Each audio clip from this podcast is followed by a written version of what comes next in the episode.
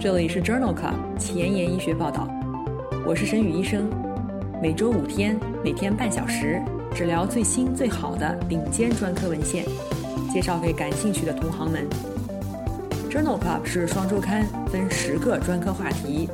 这一周五天分别是心脏血管星期一、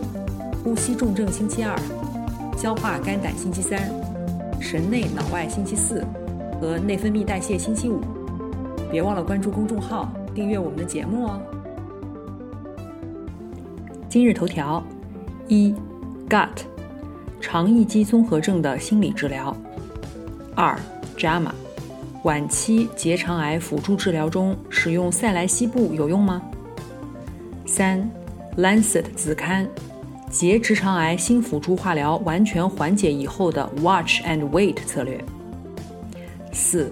，gut。生物 3D 打印类器官治疗小鼠肝衰竭。五，Lancet 子刊，COVID-19 大流行导致溃疡性结肠炎诊疗模式的改变。这里是 Journal Club 前沿医学报道，消化肝胆星期三，Gastroenterology Wednesday。我是主播沈宇医生，精彩即将开始，不要走开哦。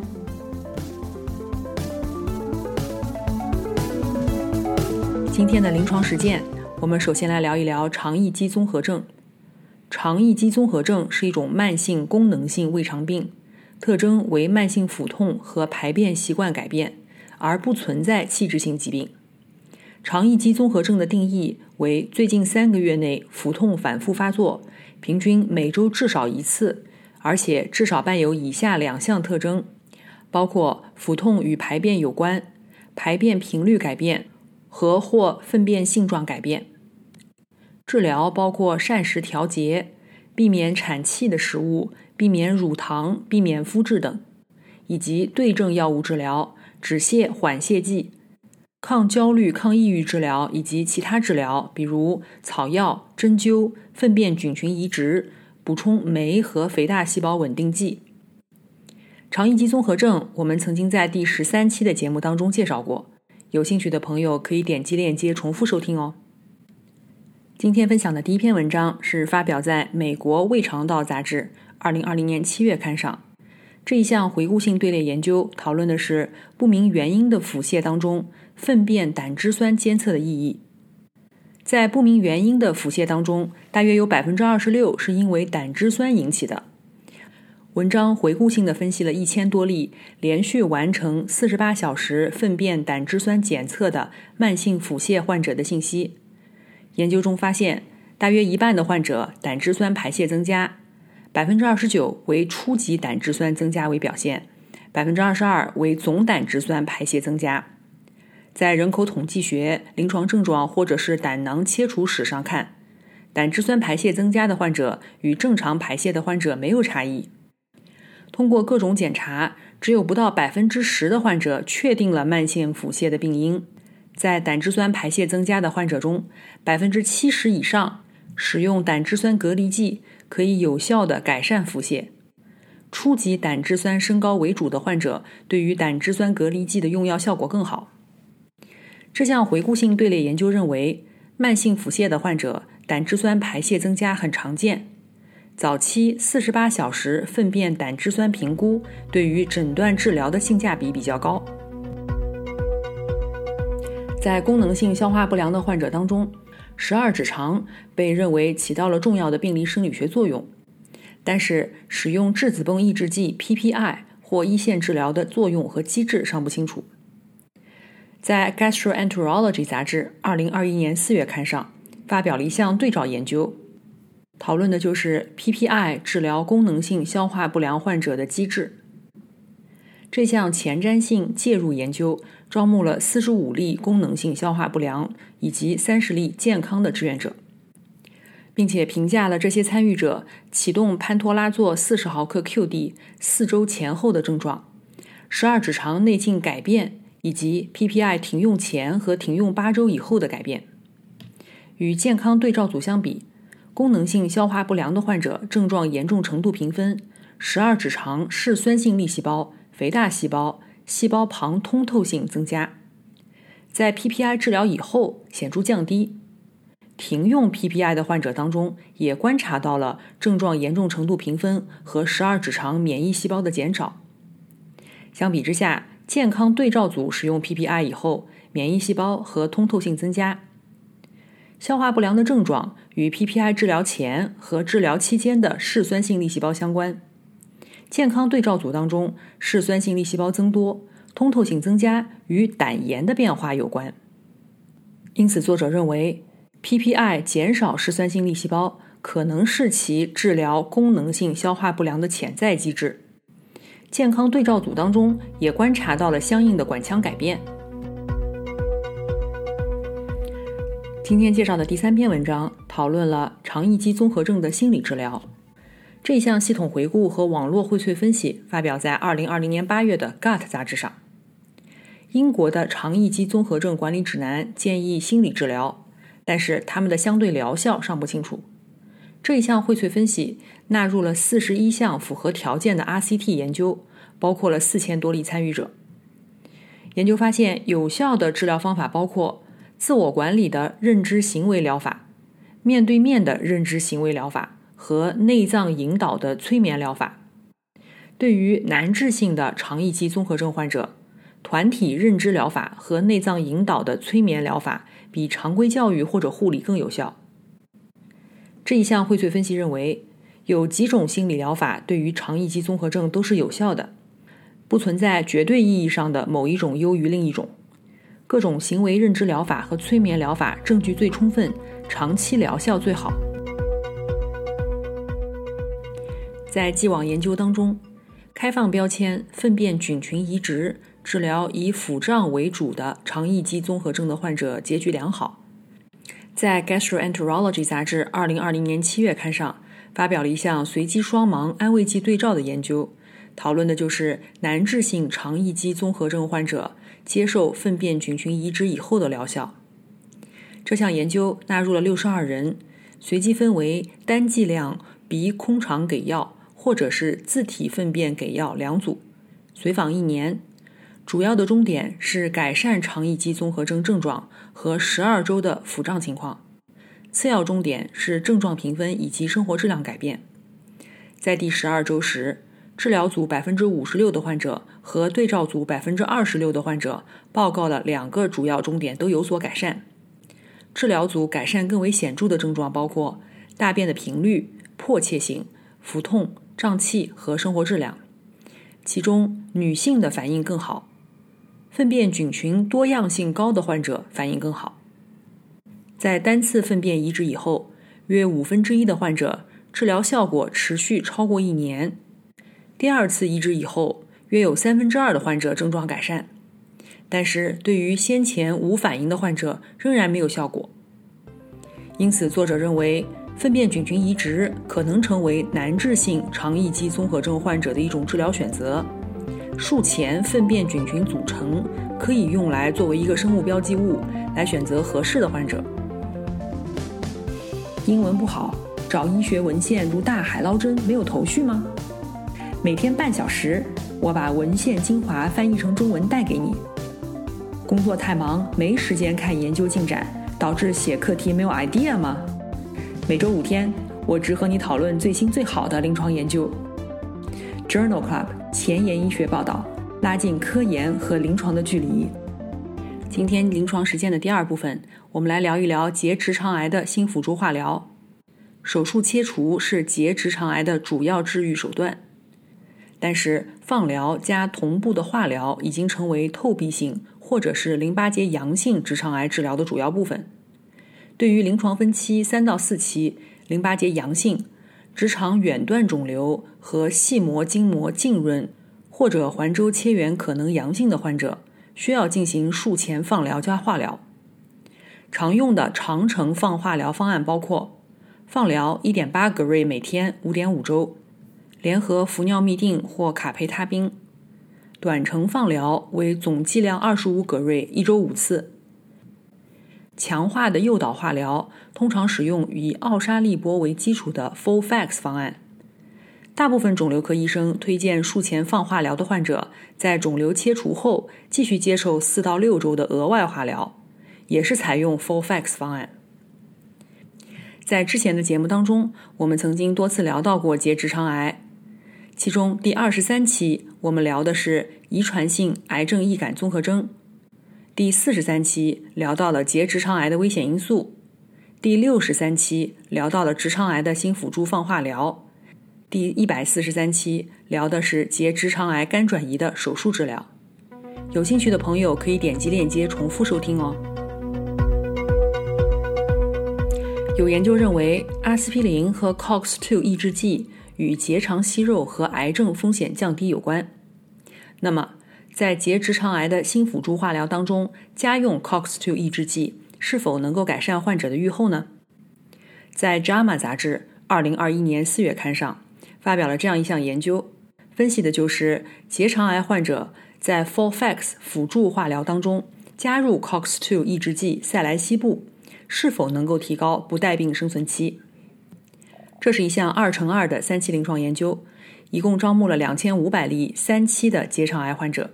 随机接受 FourFax 辅助治疗两周一次，三个月或者六个月，同时服用塞来昔布四百毫克 QD 持续三年，或者是安慰剂。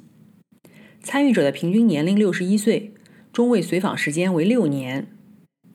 作者发现，塞来西布治疗以后。三年的不带病生存率为百分之七十六，安慰剂组也可以达到百分之七十三，没有统计学差异。五年的生存率分别为百分之八十四和百分之八十一，十分相似。在 FOLFIX 治疗期间，出现高血压的几率，两组分别为百分之十四和百分之十。在 FOLFIX 化疗结束以后，肌酐水平中重度升高的几率分别为百分之一点七和百分之零点五。因此，作者认为，在三期结肠癌患者中，与安慰剂相比，标准辅助化疗当中添加塞莱西布持续三年，并不会显著的改善不带病的生存期。在接受新辅助化疗的结直肠癌患者当中，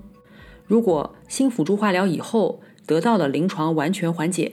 是否可以接受 Watch and Wait 这样的治疗策略呢？在二零二一年一月的《Lancet Oncology》杂志上发表了这项国际 Watch and Wait 数据库的研究。因为在既往的数据当中发现，接受 Watch and Wait 策略的患者，约有四分之一可能出现局部复发，约有十分之一可能出现远处转移。所以这项研究的目的是评价多长的随访时间是合理的。在这项回顾性的多中心登记研究当中。招募了新辅助化疗以后临床完全缓解、没有接受过外科手术的直肠癌患者七百多例，接受了 Watch and Wait 策略治疗，中位随访时间为五十五个月。如果患者持续临床完全缓解一年，那么此后两年无局部复发的概率为百分之八十八，三年的概率为百分之九十七，五年的概率为百分之九十八。在临床完全缓解而且没有远处转移的患者当中，一年无远处转移的可能性为百分之九十三，三年为百分之九十七，五年为百分之九十六。因此，这项国际性的数据库研究认为，采用 Watch and Wait 策略的结直肠癌患者，如果三年内持续临床完全缓解，那么此后再出现局部复发或者转移的几率很小。因此，监测的频率可以降低。下面介绍的两篇文章讨论了同样一个话题：在结直肠癌患者当中，辅助化疗到底是持续三个月还是六个月好呢？第一项随机对照研究是发表在《Journal of Clinical Oncology》杂志二零二一年二月刊上。由于奥沙利铂可能出现剂量依赖的神经毒性，因此。作者希望评价较短的治疗周期是否在不影响抗癌效果的情况下减少奥沙利铂的神经毒性。这项研究包括了三千两百例高危的二期结肠癌和直肠癌患者，随机接受 Four-Fox 方案和 CAPOX 方案，持续三个月或者是六个月。随访发现。三个月疗程和六个月疗程的五年不带病生存率分别为百分之八十和百分之八十三，进展风险比为一点一七。同时，不带病生存率与化疗方案也有关。Capox 方案的疾病进展风险为 1.02，FOLFOX 方案的疾病进展风险为1.41。因此，作者认为，虽然没有在总体人群当中证明三个月的化疗方案的非劣效性，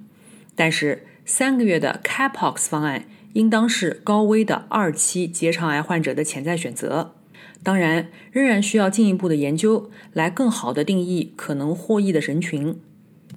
类似的，在2020年12月份，《Lancet Oncology》杂志上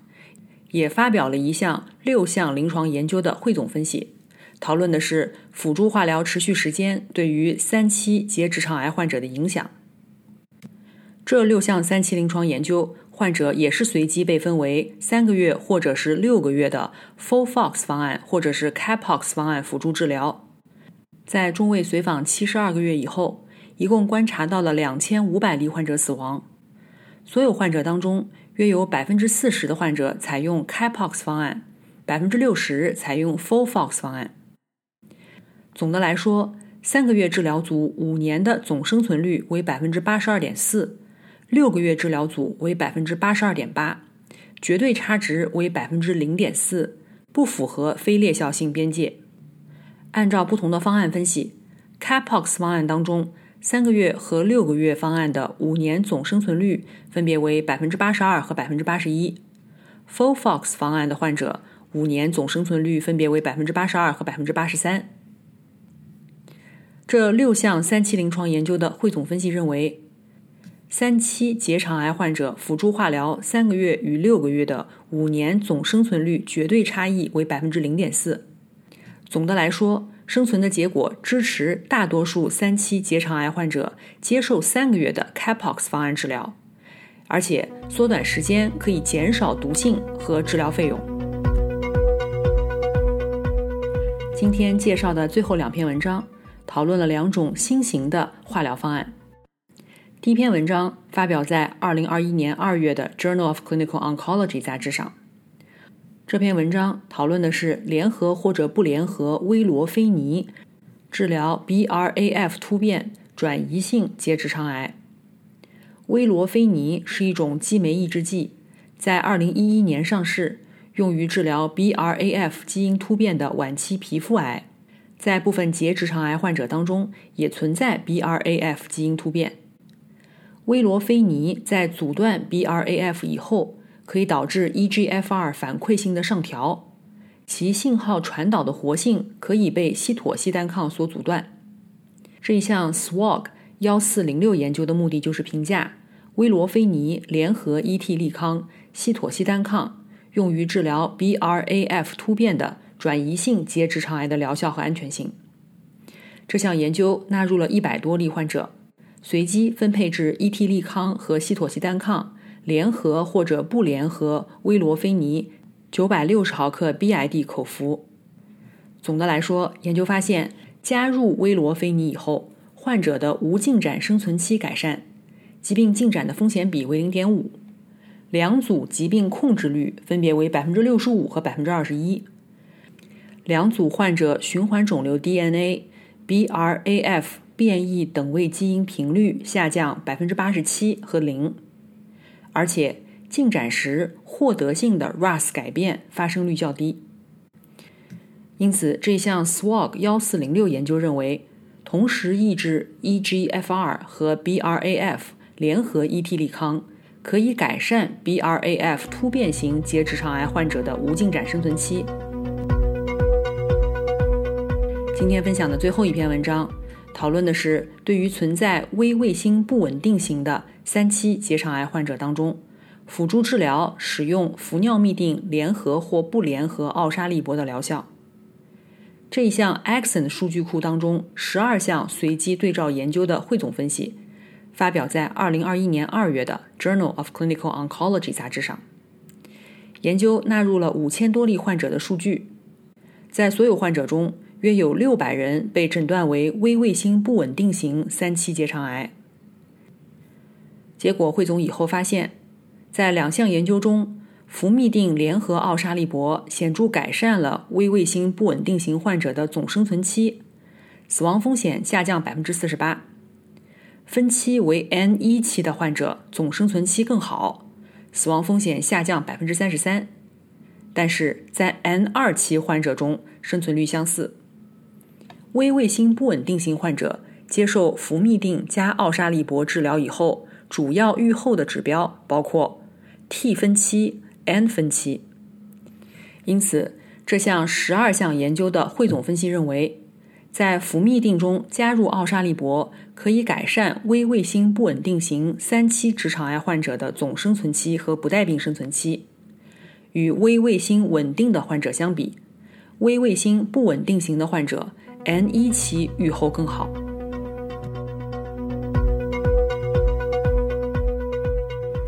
今天的前沿医学，我们来讨论一下三维生物打印类器官治疗小鼠肝衰竭。这项基础研究发表在《Gut》杂志二零二一年二月刊上。文章当中，作者按照特定的三维打印程序，利用 HePa-RG 细胞和 BioInk 构建的三维生物打印肝脏类器官，发现三维生物打印的肝脏类器官分化七天以后，可以获得白蛋白分泌、药物代谢、糖原储存等肝脏的重要功能。将这个三维打印的肝脏类器官移植入小鼠肝损伤模型以后，进一步的成熟，肝脏特异性蛋白合成增加。特别的是，小鼠获得了人类特异性的药物代谢能力。更有意思的是，移植的三 D 打印的类器官还形成了功能血管系统，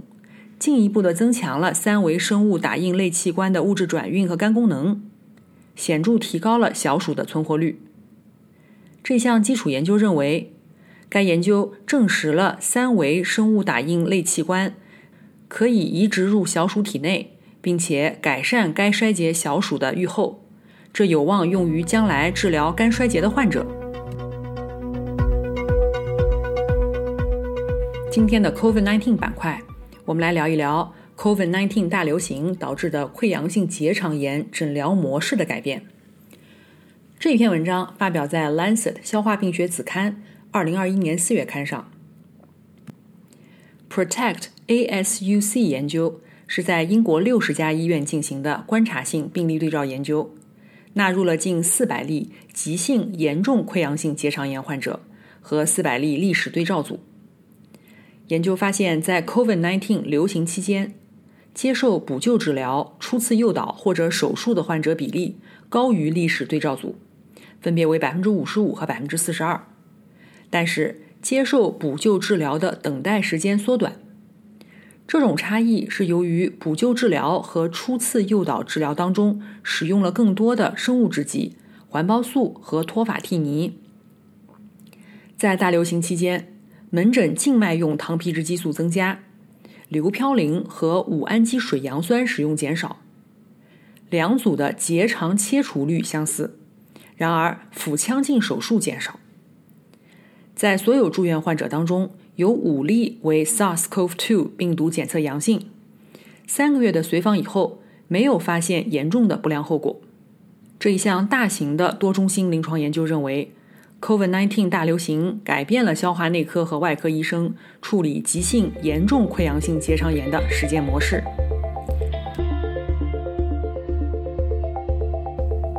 今天的节目就聊到这里。如果你喜欢我的节目，不用给我点赞，现在就去转发分享吧。和我一起免费的把最新最好的临床研究分享给需要的朋友。明天是神内脑外星期四，精彩继续，不见不散哦。